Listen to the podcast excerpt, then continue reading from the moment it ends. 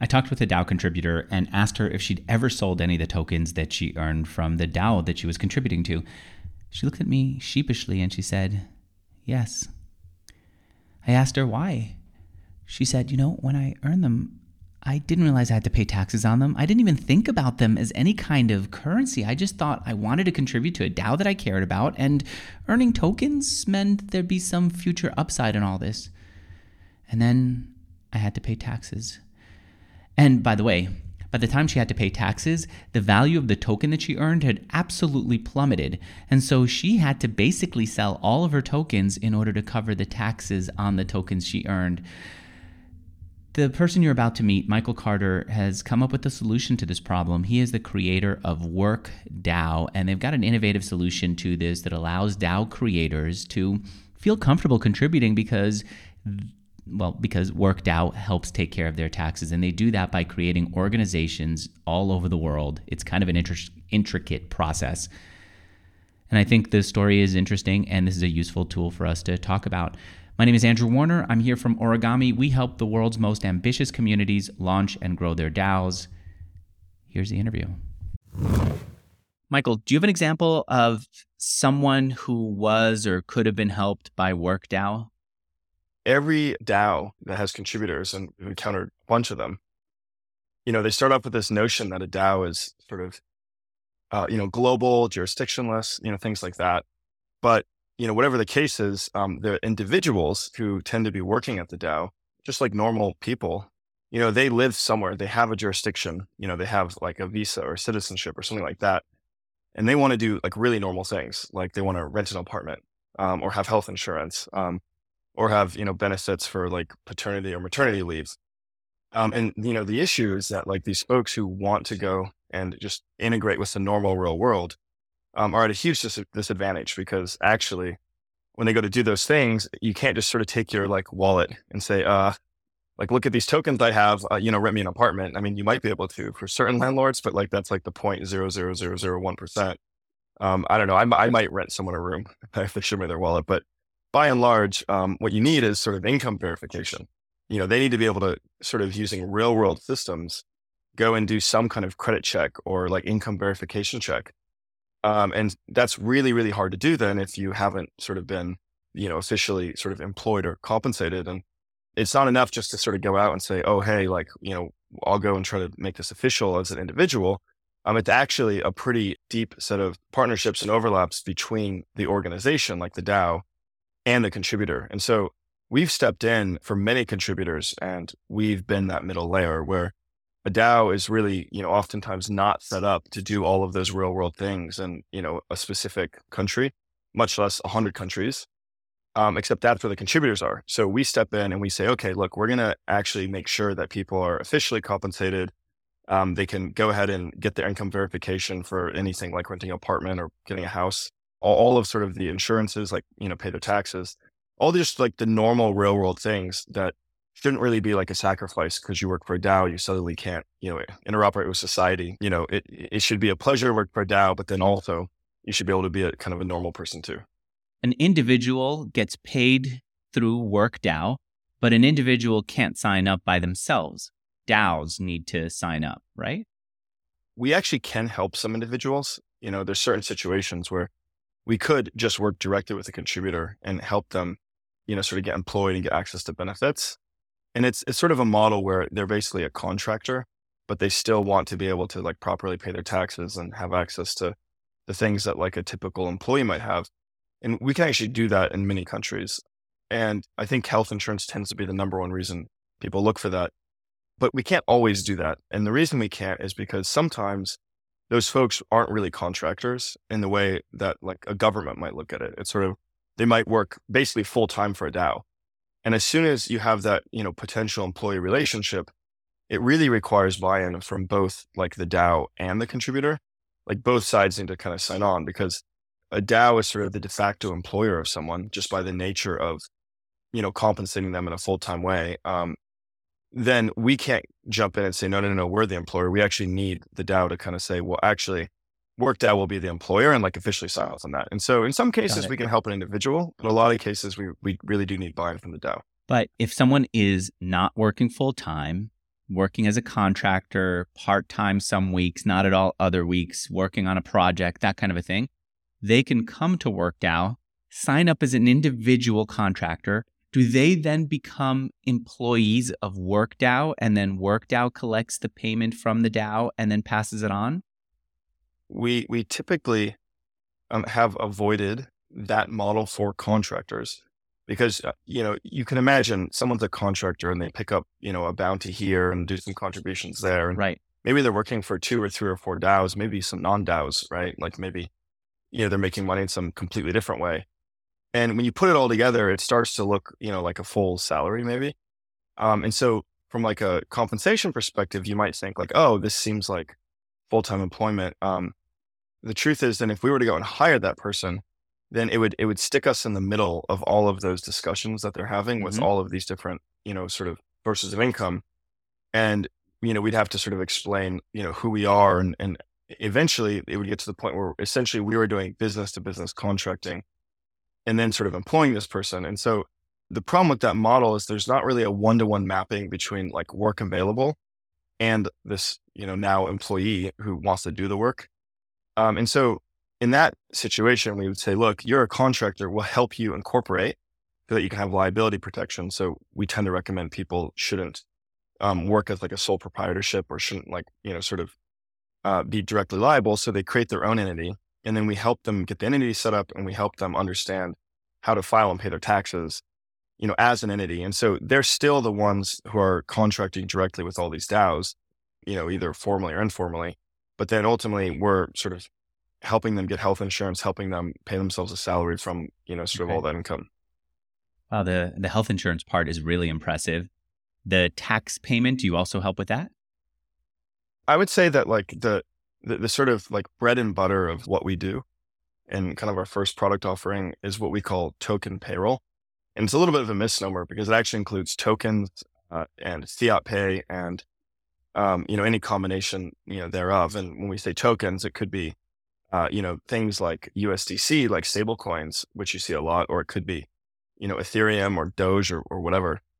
Um, it could be native tokens, and so we allow an organization to compensate people and whatever the combination is. Uh, but when you do that, then there's certain tax calculations that need to happen because governments generally expect there to be some kind of like withholding if you're an employee or like they expect a contractor tax um, and potentially calculated withholdings if you're a contractor. And so that requires all this integration with these like real world systems. Like you can't send USDC to the US government, right? They they don't accept it, or at least the IRS doesn't right now. And so you need to basically pay your taxes in fiat. And so we have this whole layer where, you know, there's um, like this concept of payroll, but what we're actually doing is taking these tokens and fiat, figuring out kind of the gross amount, assessing how much tax is owed all the different authorities, whether it's a federal authority, a state authority, local authority, you know, social security, payroll tax, you know, whatever it is. Um, and then actually transmitting, you know, and, and that money, like we're actually uh, doing like in the US, like an ACH or something like a bank transfer to the government.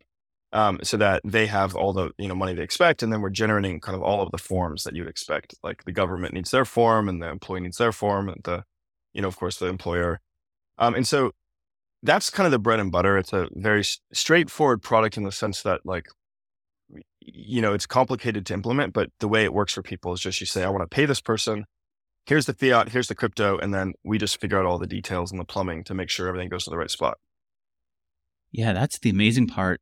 So, the example that I think of is someone who I interviewed in private for the origami site who told me, please don't publish this. I said, okay. The whole idea of doing in private is that I don't publish everything. But she said, I earned money from the DAO last year.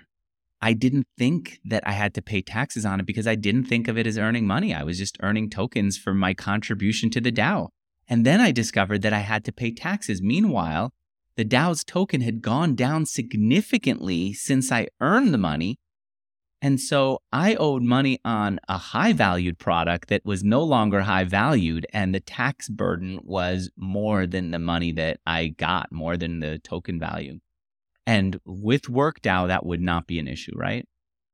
Yeah, that's absolutely right. So, um, you know, just to, to to restate the problem and then and then sort of add a little bit of technical pieces. Um, there's this real issue when you get compensated with an asset that can appreciate or depreciate. And typically at the time of compensation, when you receive the asset, that's when you owe income tax. You know, there's some tax rate every country or state or whatever has, you know, whatever the schedule is for taxes. And it's the value of that asset at the time you receive it. And so um, the, the issue is if you kind of decide to pay your taxes at the end of the year, if you earn $100,000, you know, US dollars worth of a token, then you might owe $40,000 worth of tax. And that's like a US dollar tax that you owe. Um, but then at the end of the year, maybe your assets are worth a lot less than that. Now, you know, one saving grace to her situation, which is that, you know, even though there's this sort of income tax burden, there is also what would be called a capital loss, meaning um, there was an asset that went from 100,000 down to, you know, 20,000. So now you have an $80,000 loss. And so that removes some of the tax burden and uh, you know, that you have to pay, but um, it gets really complicated really fast. And we really want to avoid all of this. And so we have this very, very important rule when we do compensation. And it's that whenever there's a, what's called an income event, whenever like, you know, a, a worker receives something that can be classified as income, at that moment, we immediately, when it's transferred to them, at the simultaneous moment that it's transferred to them, we do what's called sell to cover. We basically convert it into uh, some fiat, and then the withholding amount that we have gets sent to the government at that point.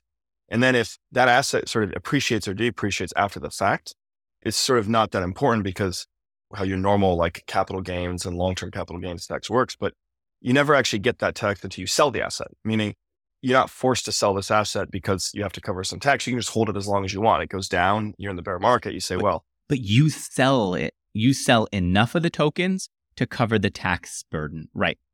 Yeah, at the exact time that the that worker receives Yep. that compensation, that's the moment we have to do it. Because if we wait at all, then it, it creates this, you know, sort of problem that you've outlined, which is that you have a fluctuating asset and a fixed, you know, tax burden. You know, I feel that one of the problems that you're going to have, Michael, at WorkDAO is that people don't feel this pain except for one time in the year when they feel it really badly. Mhm. And then the people who feel the pain aren't the ones who have enough power to sign up for the solution. But it's like a once a year, people feel the pain and then they have to do something to channel their energy instead of recognizing the pain every time they earn money. And that's that's a pain, don't you think? That's a problem. Well, so I mean, I think it's a it's a really fair point that um, you have this sort of situation where when you go to an individual, like usually people experience a pain, and then that that you know results in them wanting to find a solution and doing their research, and then it's kind of a whole process. At this point, though, it's like they can't really solve the problem that they have. They can only solve like future problems now that they know that you know they Right. can be created this way. Some people might just say, "Man, forget this. I don't want to contribute to DAO ever again," and you know that's a shame because we've lost them from the ecosystem and as Right. a customer at WorkDAO. But the approach that we've taken though is um, we tend not to market to and go after individuals um, for for some reasons, and you know largely though including this reason. And instead, you know, we go to the DAOs because like even an individual who might have this problem once, a DAO, if they are, are aligned with their contributors, will sort of indirectly have this problem like many, many, many times in many different countries with many people. And in the case where like these folks are classified as employees, it's not an indirect problem they're having. It's not like, oh, some of our contributors are having problems. Actually, they're on the hook for the taxes. They're on the hook for the withholding, right?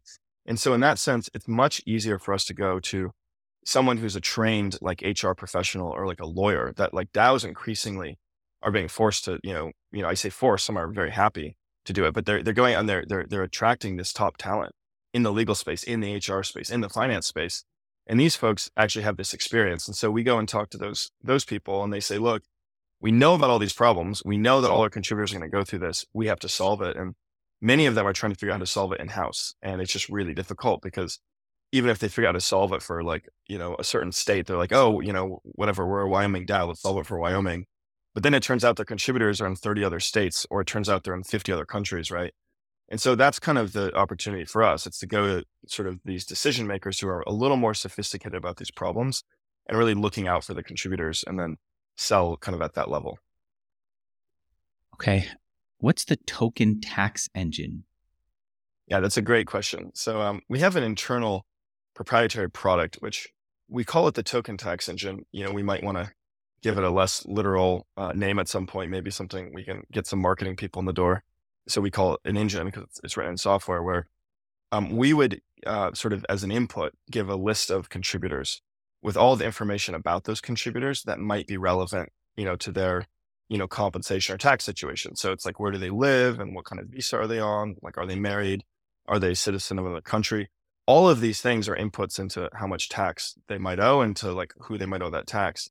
And then um, this engine goes through and it calculates based on the specific type of tokens and specific mix of tokens and fiat and you know whatever whatever they they have it spits out the other end okay on this date you owe this much tax like to these different um, authorities.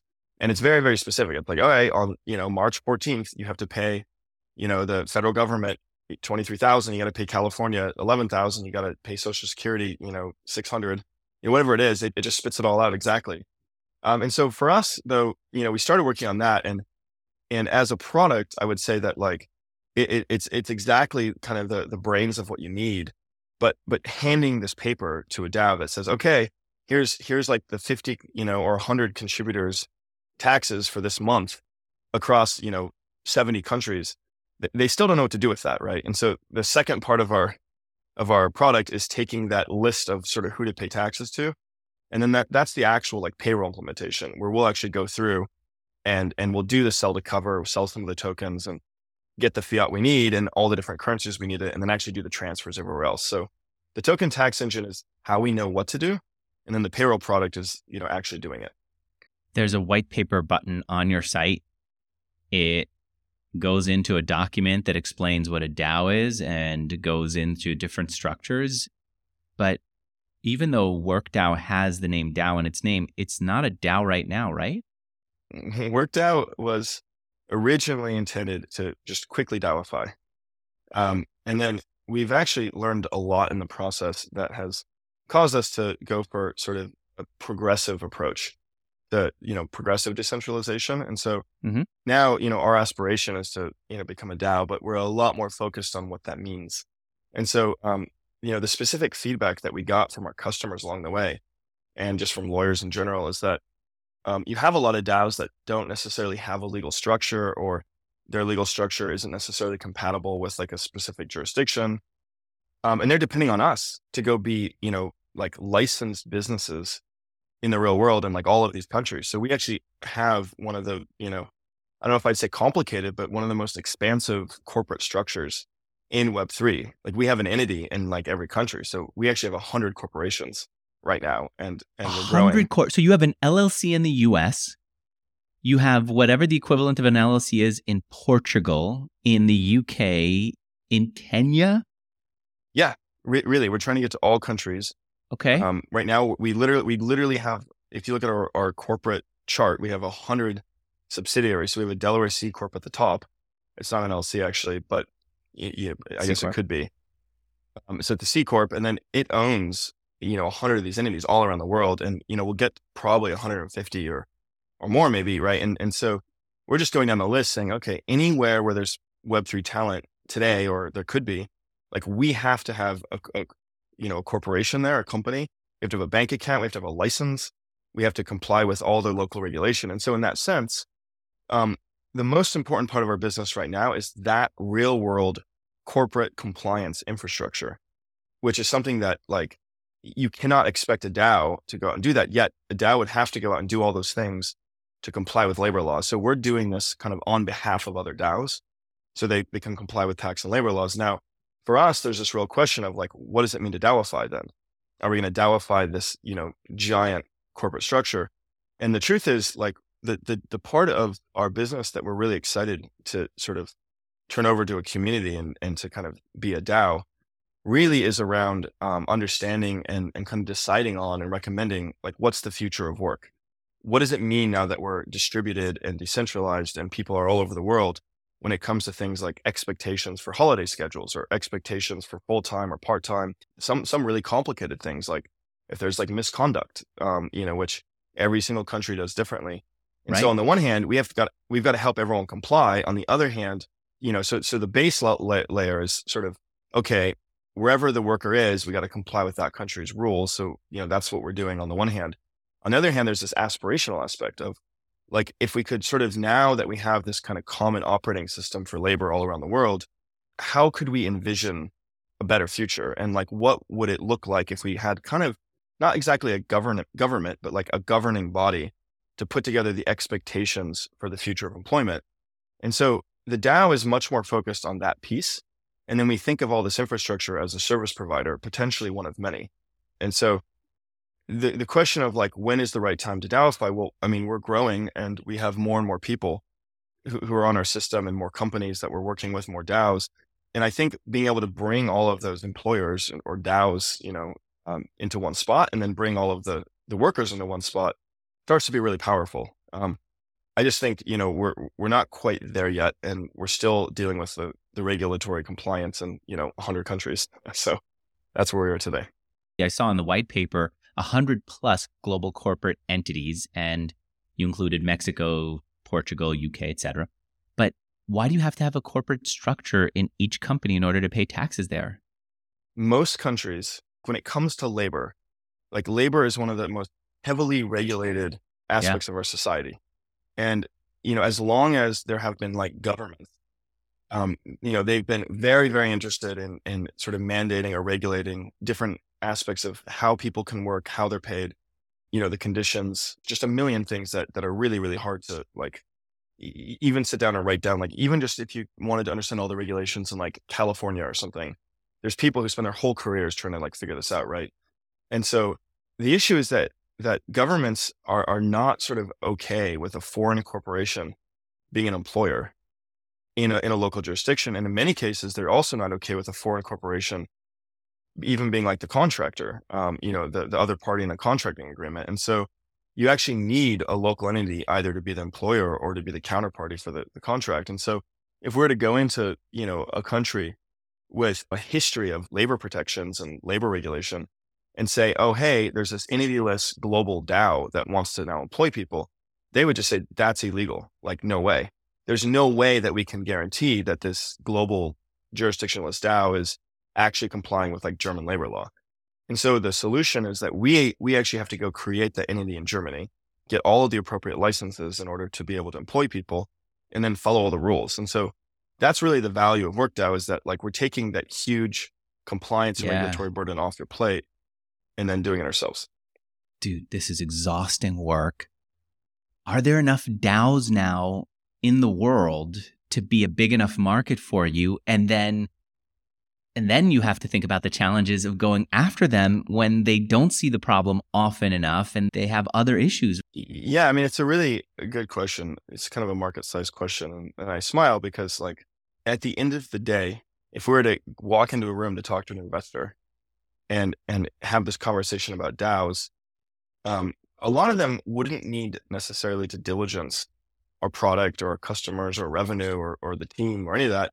They would just start with this one question of like, you know, today, what is the size of the DAO market and where we're going to get in five years? And if it looks sort of like this, like, you know, venture level outcome in five years, then people are excited.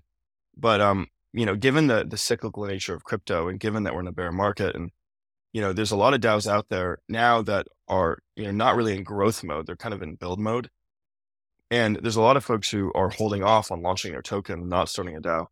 And so from that perspective, I, I actually think, you know, and this is kind of like, I would argue a benefit, but we're in this position where there, there isn't really a big DAO market today, not at the level to justify, you know, raising a bunch of money and building all these corporate entities. But the interesting thing is that like, it's almost like a defensive moat in that it, other people won't enter this market because it seems like potentially not large enough. But what's so interesting about these small markets is if you can build a, a product for these early adopters and kind of make it really work and make it great, then it just becomes so much easier to get 100% of a tiny market, um, which then itself will grow very, very, very large, hopefully. Now, the good news here, though, for us is that actually a lot of our revenue is not coming from DAOs. And we set out to build, you know, kind of build these systems for DAOs, and they're the hardest customer to solve the problem for. But just a Web3 company has a lot of the same problems. They're paying people with tokens. And even if they sort of understand some of the like employment stuff, now they've got tokens in the mix. And once again, they have no idea how to comply with laws and pay their taxes. And so the product we built for DAOs actually works extremely well for Web3 companies just in general. And so actually our addressable market is pretty much every DAO and just every like bread and butter Web3 company out there. Um, so long as they, you know, are involved with tokens, which is almost the definition of the market. So that's a pretty large market today and it's growing. Why no clients on the site? We, we haven't been very focused on the marketing aspect of this, and all of our sales have been um, through introductions and word of mouth. I mean, there's a number of pretty well known kind of DAOs and, and, groups like that on that side, like Gitcoin and uh, you know mStable DAO and Astar and DYDX and API three, and I mean, and they're all using WorkDAO. Yeah, they're all using WorkDAO. They're our customers, oh. and then and then Dude, we have. I, I wish I saw those logos on your site. We were in this position where we just want to do a really good job for the customers who really need us, and you know, we've been in this position where, like, if you asked us even a couple months ago, how many jurisdictions are you in? You know, it's like it's growing really quickly, right? And it's it's important to basically build the product for the early adopting customers, and we just haven't been in that inflection mode right now. We're sort of been we've been overwhelmed with the inbounds. Like we're growing really quickly, without having a reasonable, I mean, I'll say it, without having a reasonable website or a single news article or, you know, based on any podcast or anything. So in that sense, it just hasn't been a priority, but like I expect at the end of the year, we'll start shifting that priority and start to be a little more polished and, you know, kind of like outwardly basing in our marketing. I do think you have a good website. It's also kind of fun. I just discovered as I was talking to you, I clicked around the background. And if you click around the background, you kind of create this dot that then connects to the other dots. It's hard to describe here via audio, but it's fun, it's playful, and I can see that you've been adding more. But I had no idea how far you'd come. How many DAOs are working with WorkDAO? We're approaching the 30 mark pretty pretty fast. We're definitely past 20, and we're well on the way to 30. I, I don't I don't have the exact updated okay. number right now, but but that's probably a fair like 30 is probably a, a reasonable amount to get to end of year. If you think about that as a customer base, it sounds small, but actually, if you look at kind of how many people these folks actually employ. The the sort of number of people that we're looking at here, it's it's the fan out starts to be quite big. Like some of these folks have more than 100 people that they work with, right? So this is why for us scalability is really important. So we're in this position where we're basically uh, trying to be mindful of making sure that as we scale, it doesn't disrupt the service offering for the people we already have.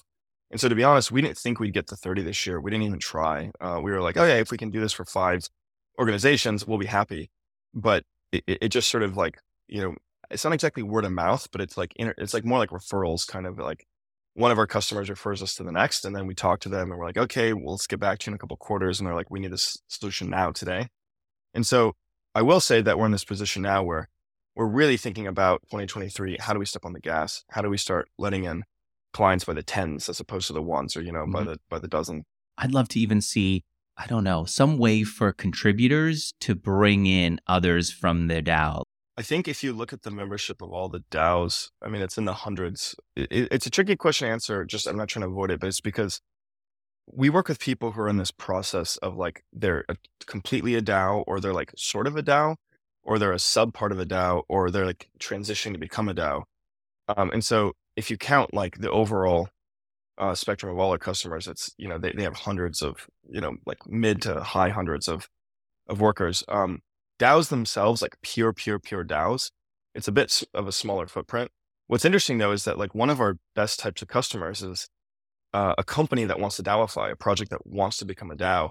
And you know, I was listening to this podcast, you know, like a year ago, where you know Shapeshift, like they they DAOified, and what what people don't really say is that like step one to a company DAOifying is like you call up all your employment uh, employees and you say you're fired because we're going to shut the company down. And so like step one is literally fire 100 people if you have 100 employees. And then it's like, oh, wait a second, we just fired 100 people. I mean, obviously you're going to sort of like rehire them on the DAO side, but it's not really employment at that point. And it's it's really hard. It's like, wait, did you pay your severance? Did you follow the rules? And so we step in and say, look, if you're thinking you might DAOify, we're a great solution for your company because when the time comes to DAOify, it doesn't impact anyone's day to day. They're employed by us. They kind of remain employed by us. And if you just switch your corporate structure from a company to a foundation to a DAO or whatever, it's, it's no problem. And so we've got a lot of people in the middle there. If a DAO has tokens that are just governance tokens and aren't trading, is there a tax issue there? you may not owe like a lot in taxes because a governance token may have no value. But the, the problem is that, um, like in mm-hmm. the future, that token may have value, you know, down the road. You never know. Like sometimes people decide to list it. Um, and so in that sense, it's really important then to go out and get that token assessed.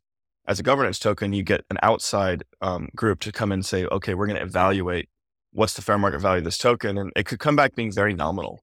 You know, one of these is worth 0.001 cents. And then, you know, somebody, you know, even though they received hundreds of thousands of these tokens, it's like the government looks at that as like $5 of income. It's like, okay, you know, we got to pay our $2 of tax, right? And it's just not a big deal.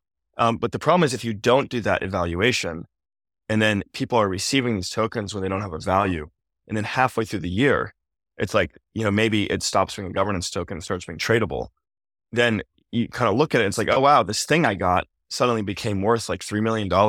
It's very, very hard to argue after the fact, like it was never worth anything when empirically it became worth a lot of money. Right. And so I guess the point here is that like it's a, it's a tricky uh, question in the sense that like maybe you don't owe any taxes, you know, maybe they're nominal, but like with that in mind, there's still a lot of work you have to do to get the compliance right. And that's something that we're really good at and we help our customers do the right way. All right, let me close it out with this. Give me one thing that DAOs need to do to improve. Like, what's a problem that needs to be improved in the DAO ecosystem? And then one thing that's uh, looking optimistic. I think that, like overall, DAOs, you know, just generally they're they're they're sort of an exciting new structure. People are experimenting with them, and the the worry I think is that we can look at a lot of the good things, and there's a ton, but it's that we're we're sort of being forced to reinvent things that don't necessarily need to be abandoned and reinvented. And and you know, one example of that, you know, if we talk about just like HR, no one wants to hear like a DAO sounds awesome and cool and like futuristic, and you're like, well, where's the HR department? And like that sounds old and boring. But when you think about things like like a misconduct policy where you don't have someone who comes in and is like spewing hate speech to other contributors or discriminating against them, you know, things like that. It's like that actually is is is sort of something that I think a lot of like traditional employers get right. You know, it's like they protect people you know, from these situations where if this is your job, you know, you don't want to be subjected to, you know, you know, this kind of problem. Now, I think overall DAOs are like generally, you know, good communities of good people. That said, like there's no one at a DAO typically where it's like you're the HR person or your job is to like, you know, protect the, the workers. And so it's things like that where I want to hold on to like the best practices of what we learned from like traditional organizations but then sort of reinvent them with like what's interesting and new about tokens and governance and things like that.